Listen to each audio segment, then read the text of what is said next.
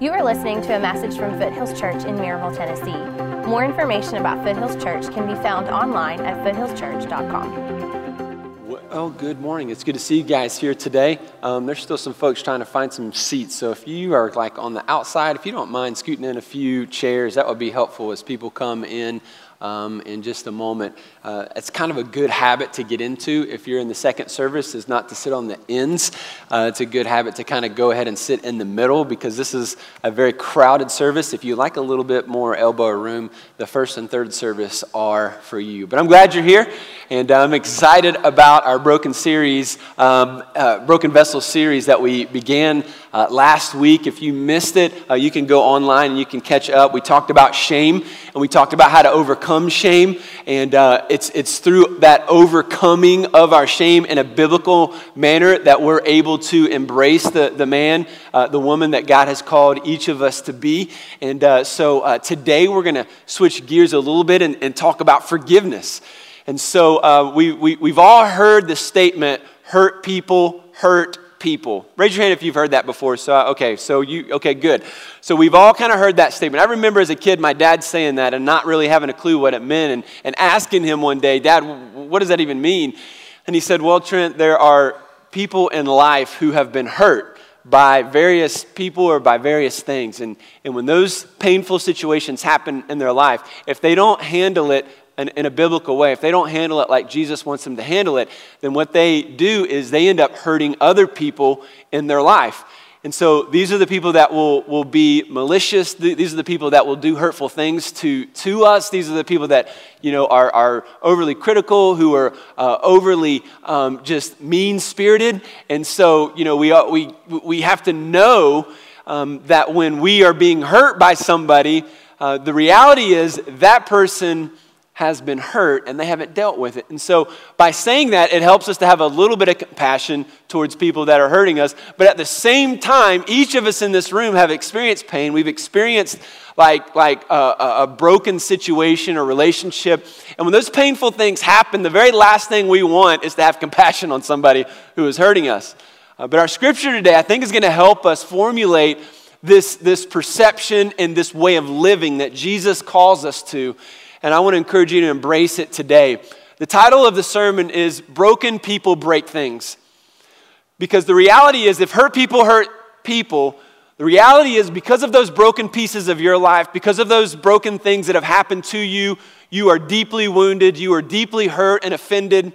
If you, in fact, are not dealing with that situation biblically, as Jesus would want you to, you most definitely are breaking things in your life today. You're breaking current relationships. You're breaking, if you're a parent, you're breaking the relationship between you and your parents and you don't even know it. You're hurting people around you. And for some of us, we don't even realize the damage that we are doing around us. And so today's call and today's passage of Scripture is so vital and so important because it affects our hearts toward other people. And so, if you've got your Bibles, I want you to grab them uh, and, and, go to Ephesians chapter 4. We're going to look at a couple of verses here in verses 31 and 32, and then we're going to go to Matthew 18. So, you can go ahead and find both spots there, and we're going to dive into it um, right now.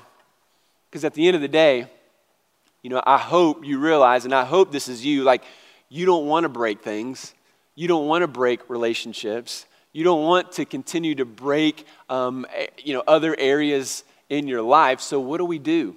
Well, in Ephesians chapter 4, we get a good head start here for where we're going. So, in verse 31, it says this Let all bitterness and wrath and anger and clamor and slander be put away from you, along with all malice. Now, if you have this whole chapter in, in, in, mind, you see that corrupting talk, you see that anger and living in a false manner is, is the context of this passage. And he sums up all of these ideas with, with saying, okay, we want, I, I want you to let go of this bitterness and wrath and anger and clamor and slander. Put away all of this malice you know, evil intent towards people, uh, slander, malice, anger, wrath. Okay, so, so how do we do that?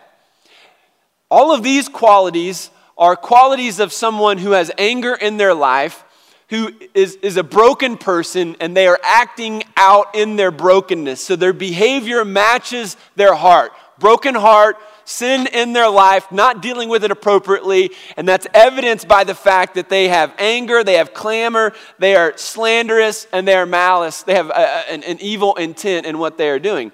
So, how do we overcome that? Verse 32 says to be kind to one another, tenderhearted, and here it is, forgiving one another as God in Christ forgave you. So, how do we overcome wrath and anger? By forgiving one another. How, how are we able to be kind to people that are, are, are not giving us either compassion or tenderheartedness towards us? Well, we forgive them as Christ has forgiven us.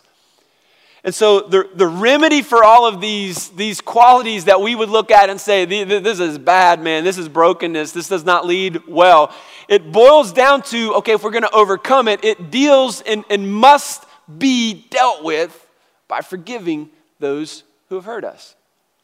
So, how in the world do we forgive? You know, how, how in the world? What's our motivation? How, how do we actually accomplish this in our life? Well, I want you to jump to Matthew chapter 18. We're going to we're to get there in, in, in just a moment. But when we think about forgiveness, when we think about the people that have hurt us, some of you are thinking right now, I knew I should have slept in. I do not want to talk about forgiveness. That dude hurt me.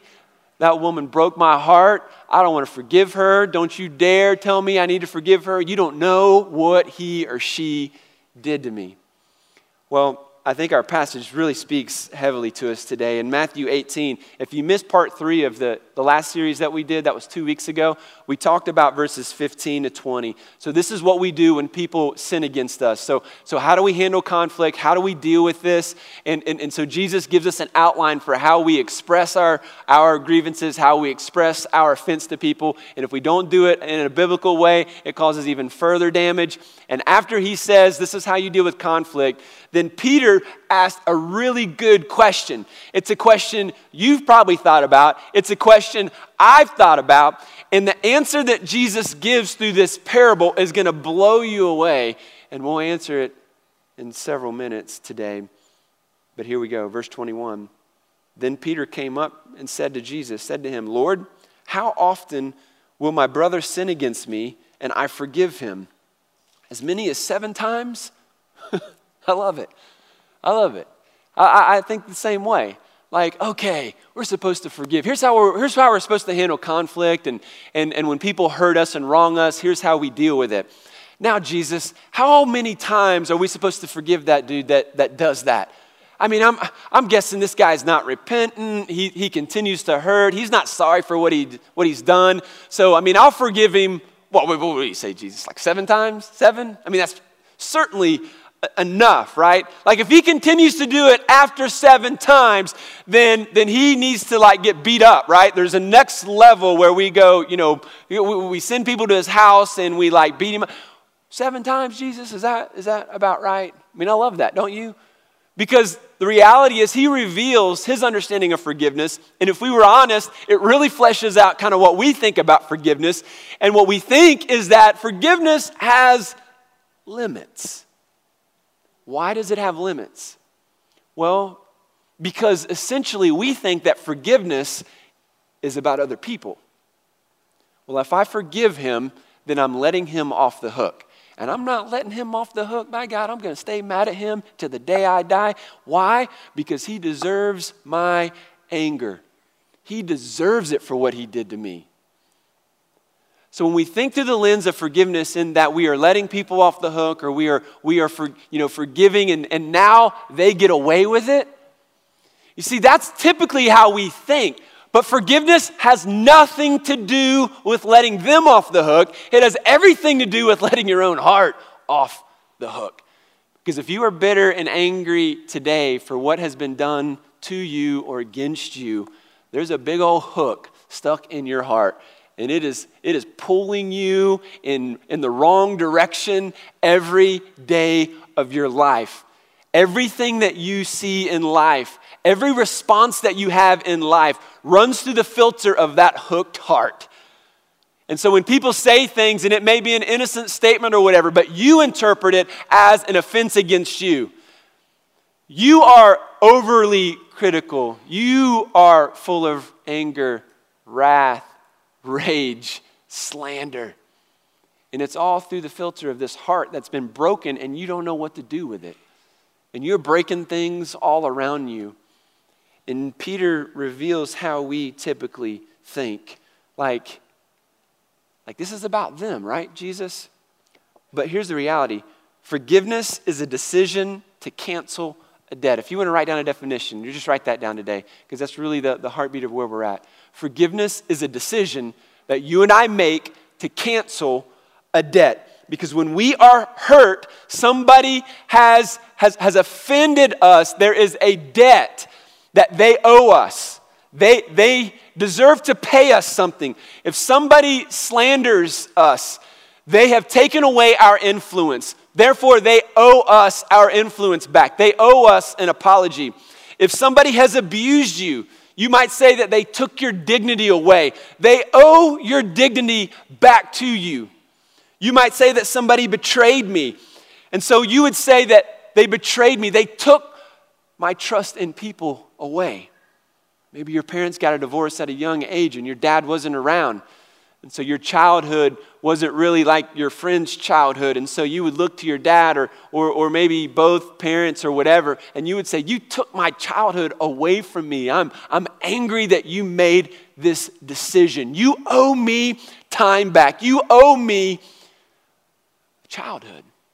You see, when a debt is incurred upon our life, somebody hurts us, we get angry. We are angry at them and we want them to pay it back. You lied to me. You owe me an apology.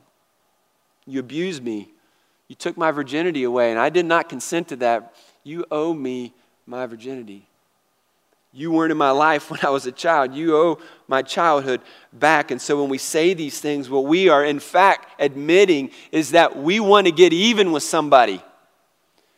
We, we, we don't want to admit that, but, but we want to get even with them because they took something from us. And for justice to prevail, some type of transaction has to be made here for me to feel good again. For, for me to feel like justice has been served, you owe me an apology, you owe me money, you owe me time, you owe me something for me to be able to move on with my life. You see, anger is, is one of the biggest reasons why you're not forgiving somebody today. And when we become angry and we don't get what we think we deserve, something's been taken from us as a result of that anger, then, then we live our life out of that anger. The root of anger is the perception that something has been taken. Maybe it was taken, maybe it's reality and they did take something, but a lot of times it's a perceived notion in our mind that we think somebody took something from us. And so that perception of, of, of what may or may not be true, but our perception becomes our reality. And when, and when we are perceiving that they took something from us, then anger is the immediate response. And so we've got to deal with it today. Most of the time, we think the remedy for anger is payback. I'm going to get them back. You know, revenge. It's why we love movies that, that are revengeful, you know? When the, when, the, when the topic is revenge, that's why Gladiator is an amazing movie. You took something from my, my homeboy, now he's about to take you all out. And I like it, you know? There's something very deep seated in our bones that love it when the guy that was wronged goes back and just kills everybody. I don't know. It's like, so I don't understand why we're like that. But I mean, Braveheart was that. I mean, every major movie. Remember Young Guns? Like, reap it, Murphy, you know, and he shoots him. It's like, it's like, yeah, that's what I'm talking about. Why are we evil like that? Well, sin is in our life. And here's the other thing it reveals in us the fact that we've been offended, we've been hurt by people, and we think that revenge and payback is the best way to feel good and resolve the situation. But Matthew 18, Jesus is about to rock our world. Because here's the idea if you think somebody owes you something, maybe it was a dad, maybe it was a past relationship 10 years ago, but if that hasn't been dealt with, what begins to happen in your own mind and your own heart is that now you begin to realize or begin to think that everybody around you owes you something. So that's why we have entitlement issues as a part of our culture now. And every one of us in here deals with an entitlement issue. We feel like we deserve this and we deserve that because we expect people to do things for us and to, and to treat us a certain way. And that really can stem from an anger issue in our own life where we haven't forgiven somebody because now we view everybody as the enemy. I'm always the victim, and everybody owes me something. So, the question for you today before we dive into how Jesus answers Peter is how long? How much longer do you want to live your life like that? How much longer do you want to live your life in such a way that you are continually angry and bitter towards that person that hurt you? For some of you, it may be God. You're bitter and angry at God for allowing something to happen? How, how much longer are you going to allow? How about this one? You're going to allow somebody that hurt you maybe five, ten years ago who you don't even like. You don't even like them, and they're still causing you pain today. For some people, they're no longer even alive, and they're still causing you pain because you won't let this offense go. People that, by the way, aren't thinking about you today, they're not le- losing any sleep over this issue. They're not sweating it, man. They slept really well last night. So at the end of the day, how long? How much longer are you going to allow them to ruin your life? And when are you going to step up with, with courage and say, All right, Jesus, I'm going to follow you. And I'm going to go your path. I'm going to go your way. I'm going to allow your truth to saturate my heart. And I want to live free from anger and live in forgiveness. Well, Let's pick it up. Here we go. Here's how Jesus responds. Verse 22 Jesus said to him, I do not say to you seven times, but 70 times seven. It doesn't, you don't have to be a mathematician to get it today, okay? You know, some of you are like, oh my gosh, I can't figure that one out. Like, his point is that you always forgive, no matter how many times the offense takes place. Verse 23, he tells a story to explain the point.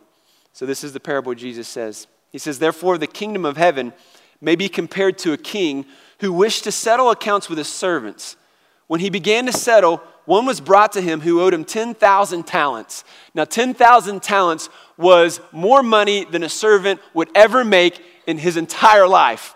So, this is a debt that he is, has incurred that he is, it is physically impossible for him to repay. Keep that in mind. Verse 25, and since he could not pay, his master ordered him to be sold with his wife and children and all that he had, and payment to be made. So the king had every right to sell the servant and his entire family, take that money to go against the debt. In, in, in the ancient uh, cultural laws, that was totally legal. He had every right to do that. So, verse 26 so the servant fell on his knees imploring him. In other words, in begging him, he's pleading for mercy here. Have patience with me, and I will pay you everything. now, remember, this is an amount of money that he would have never been able to make in his entire lifetime, and he is here saying something that is completely insane. I promise, I promise, I will pay you back. There's no way he could have done it verse 27 And out of pity for him, the master of that servant released him and forgave him the debt. Now, if you've got your Bibles, this is a great phrase to underline, circle, put an asterisk beside, go back to this and pray through this because he did two things here. He released him, and secondly, he forgave him. So the two things kind of go hand in hand but at the same time, there is a releasing of the debt, there's a releasing of the sin, there's a releasing of the offense, and then there's also forgiveness that has taken place in his heart. Now, verse 28 But when that same servant went out, he found one of his fellow servants who owed him a hundred denarii. So the guy that just was forgiven, all right, man, your debt's cleared. He's like, woo, all right, thank you, all right. Goes out in the street, he finds one of his buddies that owes him essentially a day's wages. That's about how much money that would have been. So that was, that, that's a very low amount of money that his buddy could have paid him back. He could have, you know, come up with that amount of money and paid him back. But here's what he does. He seizes him. He began to choke him, chokes him out, chokehold, saying, Pay what you owe. Verse 29. So his fellow servant fell down and pleaded with him. The very same thing he was doing not long ago. He was pleading with him, Have patience with me, and I will pay you. Verse 30 He refused and went and put him in prison until he should pay the debt. So, also according to ancient law at this time, if somebody owed you a debt and they did not pay you, then he could go to jail until his family made enough money to pay off the debt. Then he would be released from jail. So, this guy sends him to jail until the debt would be paid off. Verse 31 When his fellow servants saw what had taken place, they were greatly distressed. They were mad. And they went and they reported to their master all that had taken place. Verse 32 Then his master summoned him and said to him, You wicked servant, I forgave you all that debt because you pleaded with me. And should not you have had mercy on your fellow servant as I had mercy on you? That's a good question. I forgave you all of that. All of that money. You would have never been able to repay all of that. You pleaded with me, and I forgave you. Shouldn't you have, have, have learned something from that and then been willing to forgive somebody that has offended and hurt you? And in anger, his master delivered him to the jailers until he should pay all his debt. So this guy was now thrown in jail. So also, here's the kicker, verse 35. So also, my heavenly Father will do to every one of you if you do not forgive your brother from your heart. From your heart. From your heart. Now, okay, little little insert here. Like when when my kid my kids are seventh grade and, and, all the way down to first grade. I've got four of them, and so when I when they hurt each other, offend each other, whatever, and I ask them to to apologize, you know how that deal usually works. Sorry. No, I want you to mean it. Sorry. You know, you know when it's from the heart and when it's not. So here's the point. It's like, okay, I want you to forgive from right here. Release the hook you know, and forgive with your heart. So his ability to pay this debt was far beyond his scope. So here's the point of this story the king is God. God, and, and, and the first servant are those of us who have had our debt of sin completely forgiven. So if you've accepted Christ into your life, all of your sins have been forgiven, you've committed your life to Jesus, you represent the first servant. Now, the second servant represents anybody that has ever hurt you, anybody that has ever left you, anybody that has ever abandoned you, anybody that has ever embarrassed you, anybody that has ever rejected you. That's the second servant. And so, the point Jesus is trying to make here is that God forgave us a debt that we could never pay back. Because of our sin, there's not a life that we could have lived that would have earned our salvation. There's not a, any amount of money that would have enabled us to give to Him to allow us to have heaven. Nothing could be done on our own part to receive forgiveness and to receive heaven. He simply, through the blood of Jesus Christ on the cross, offers us that forgiveness. And because He has been so generous in His grace to forgive us of this debt, He says, You too should be willing to forgive a brother or sister that sins against you. So when Jesus is telling the story and he's saying, Shouldn't you have forgiven him and shown him the same amount of mercy that you received? Obviously, the answer to the question is yeah. Everybody listening to the story would have been, like, Oh, yeah, yeah, you got to forgive, obviously, you know. But when it comes to matters of the heart and our own pain and our own suffering, it's so very difficult. Now, verse 35, when he says, This is how my heavenly Father is going to treat you if you don't forgive your brother from your heart, like, I don't really know, I'll just be honest, exactly what that means for you and for me if we don't forgive. All I know is, bro, it ain't good. it is not a good thing. And so, for us, we want to wrap our minds around our anger today. We want to wrap our minds around why we're angry, and we want to begin to forgive people, not for their own benefit, because, I mean, I get it. They don't deserve it. You get that, right? They don't deserve it. They, they deserve what's coming to them, right? But forgiveness isn't about them. Forgiveness is about your heart and your stance before God. The point is, if you're holding on to bitterness and if you're waiting to be paid back for those wrongs, you are the one who pays. Let that sink in today. Guys, can you put that on the screen for me? Like, here's the main idea today. If you demand payment, you are the one that pays. So, what do you mean by that? Well, I mean, if, if you're demanding payment, if you're demanding that this person apologizes, if you're demanding that they pay you something, if you're demanding that they come and sob and, and you know, cry out in sackcloth and ashes and talk about how evil and, and, and a horrible person they are, if you're demanding all of this from them, you, you see that they owe you something and they've got to come and they've got to pay. If you're the one that's demanding that payment, I'm telling you, you're the one that's going to pay. You're paying by living a life filled with bitterness, anger, and rage. You're the one who, out of that bitterness, anger, and rage, are breaking other relationships. You're critical of others, you're slandering others, you're not happy. Nothing is ever good enough for you. You always feel like people are talking bad about you. You always have drama in your life. Do you always want to live that way? Or does Christ have something better for you? Obviously, I think that he does. Ephesians 4, he says, Forgive one another as God in Christ forgave you. Your anger towards this person is not going to make them suffer. Chances are they're not even thinking about you. Your bitterness doesn't cause them to lose sleep. You can stay angry your entire life, and that person is not going to care one single bit. So it's not about them. This is about your heart and your stance before God. And as a little caveat here, you may want to write this verse down Romans chapter 12, verse 19. God says, Do not take revenge, my dear friends, but leave room for God's wrath. For it is written, It is mine to avenge, I will repay, says the Lord. Now, for that little piece of our heart that wants people to get paid back, like here's, here's, here's the glory for you right now. It's God who will do that work.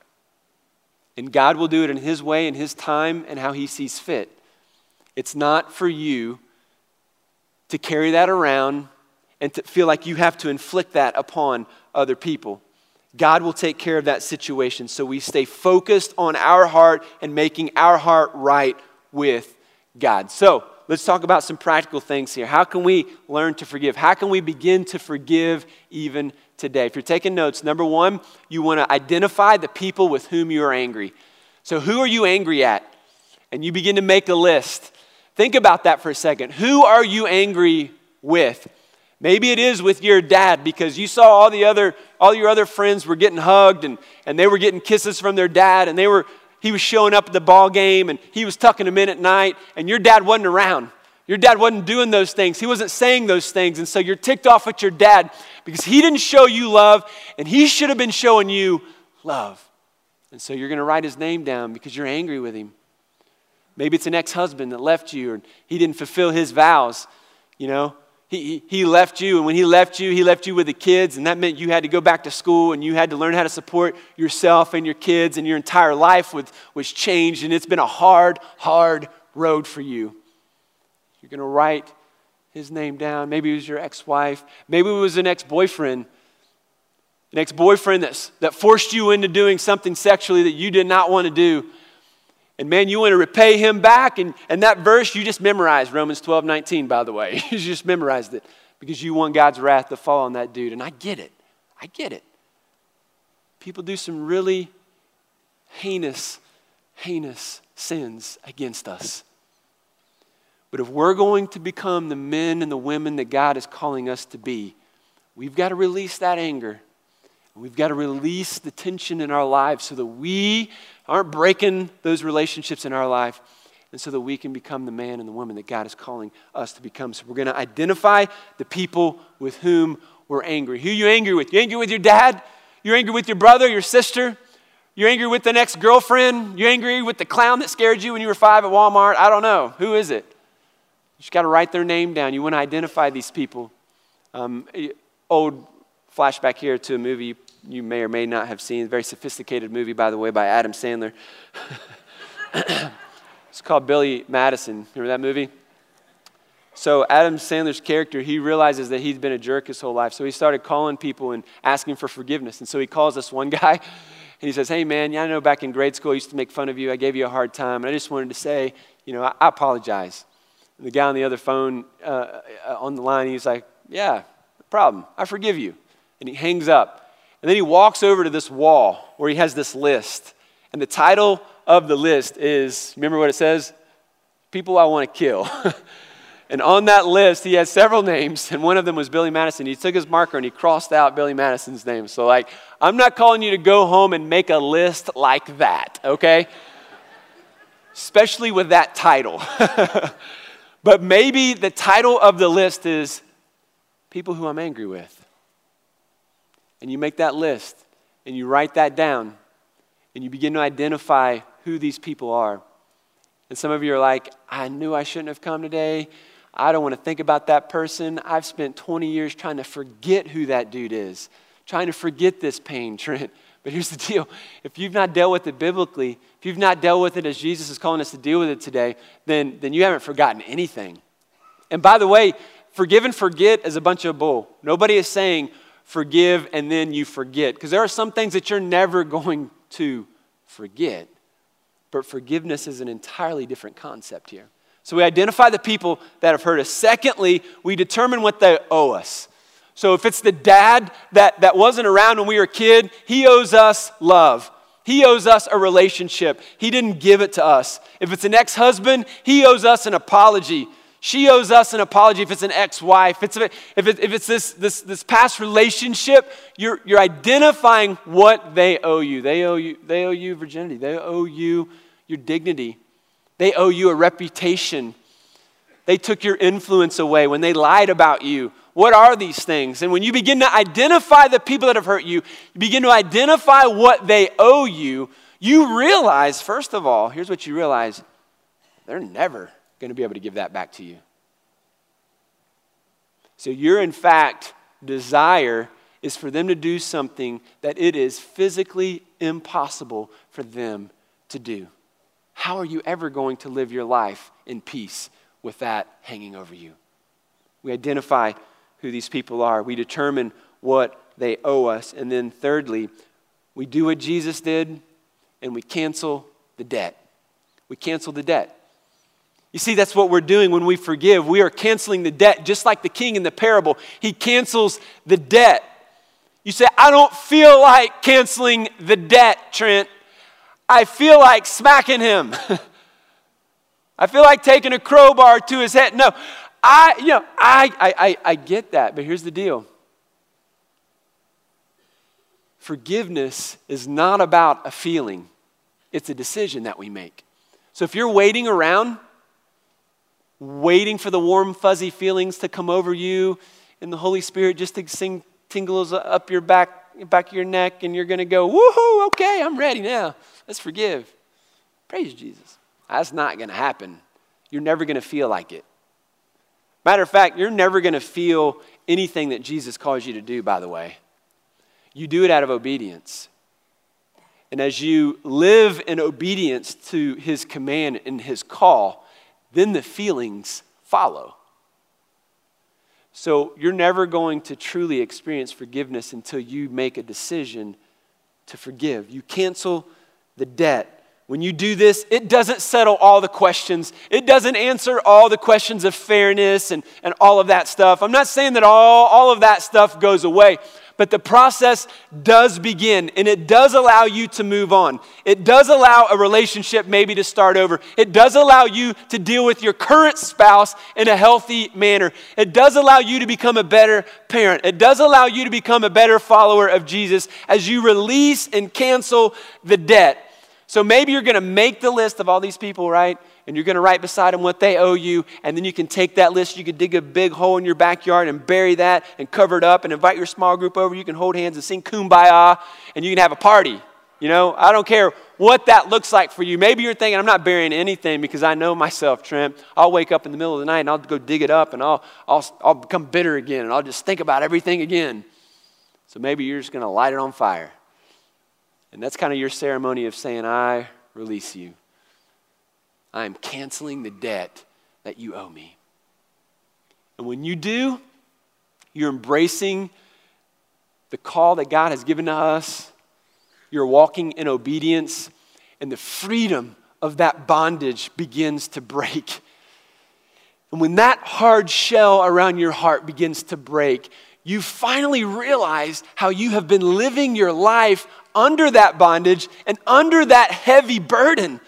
And, and, now, now that I've forgiven, now I see things differently and I, I do feel differently. And, and now there, there is joy in my life because I'm overcoming the accusations of the enemy that keeps me in bondage and that, that keeps me thinking critically and negative about myself. Forgiveness is a decision. God's not asking you to forgive because they deserve it. You get that, right? God's asking us to forgive because we have been forgiven. I've had to forgive many people in my life, just like you have. Some have been easier and some are, some are harder. In the last month, I've had to deal with forgiveness with a, a friend that continues to hurt me. And it's like, am I going to live with anger? Am I going to release it? And I come to this and I say, I'm going to release it. Forgive him, forgive her. I'm not going to allow their actions to dictate my future and the call that God has given to me. And I'm asking you and challenging you to do the same thing today.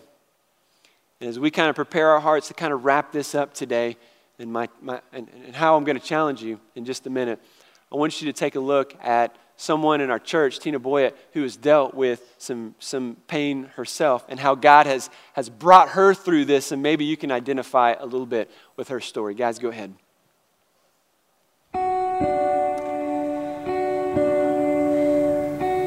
At the age of 20, I found my life in a spiraling downhill of sin. God had given me over to a depraved mind, and I found myself in a sexually immoral relationship and in the midst of an abortion. That day forever changed my life, and the collateral damage was high. Feelings of guilt and shame embarrassment, paralyzed by um, just feelings of abandonment. I was totally lost in such a broken, broken vessel. About eight years after my abortion, during a messy divorce and horrible custody battle, I came to know Jesus Christ as my Lord and Savior, and I truly got it. Um, what it was like to have a personal relationship with Jesus Christ. But at that point, then I just traded lies. Because then I believed the accuser again in thinking that God could not forgive that sin. I lived in bondage for 30 years, believing the accuser that I could not be forgiven. Every time that right to life was talked about or they brought up the subject of abortion, I would squinch so hard that I was literally afraid that when I got up, I would have left an imprint and that everybody would know that I had had an abortion and my secret would be out. I became involved in a women's small group Bible study here at FC. The Holy Spirit totally overcame me that night. And he said, It's time. It is so time for you to be released from your bondage. And I'm going to be with you every single step of the way. I truly understood that I had a debt to pay that I could not pay but that Jesus Christ could, and that His blood is enough. But I also have found forgiveness in my ex husband involved in my abortion. It was a decision that I had to make for forgiveness. If I wanted to be released from bondage, It was a decision that was just part of my healing and part of being released. I have realized that we all have pain and secret sin in our lives that, when not dealt with, just doesn't go away. We become more in bondage, and it affects our relationships every single day of our lives. I have realized that it's with our ashes and in the trenches of our life that the Holy Spirit will create absolutely beautiful, God redeeming stories. So now I can just give God all the glory and the honor and the praise.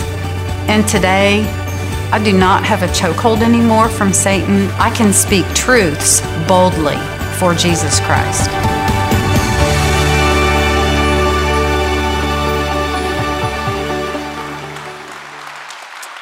Amen. What a story.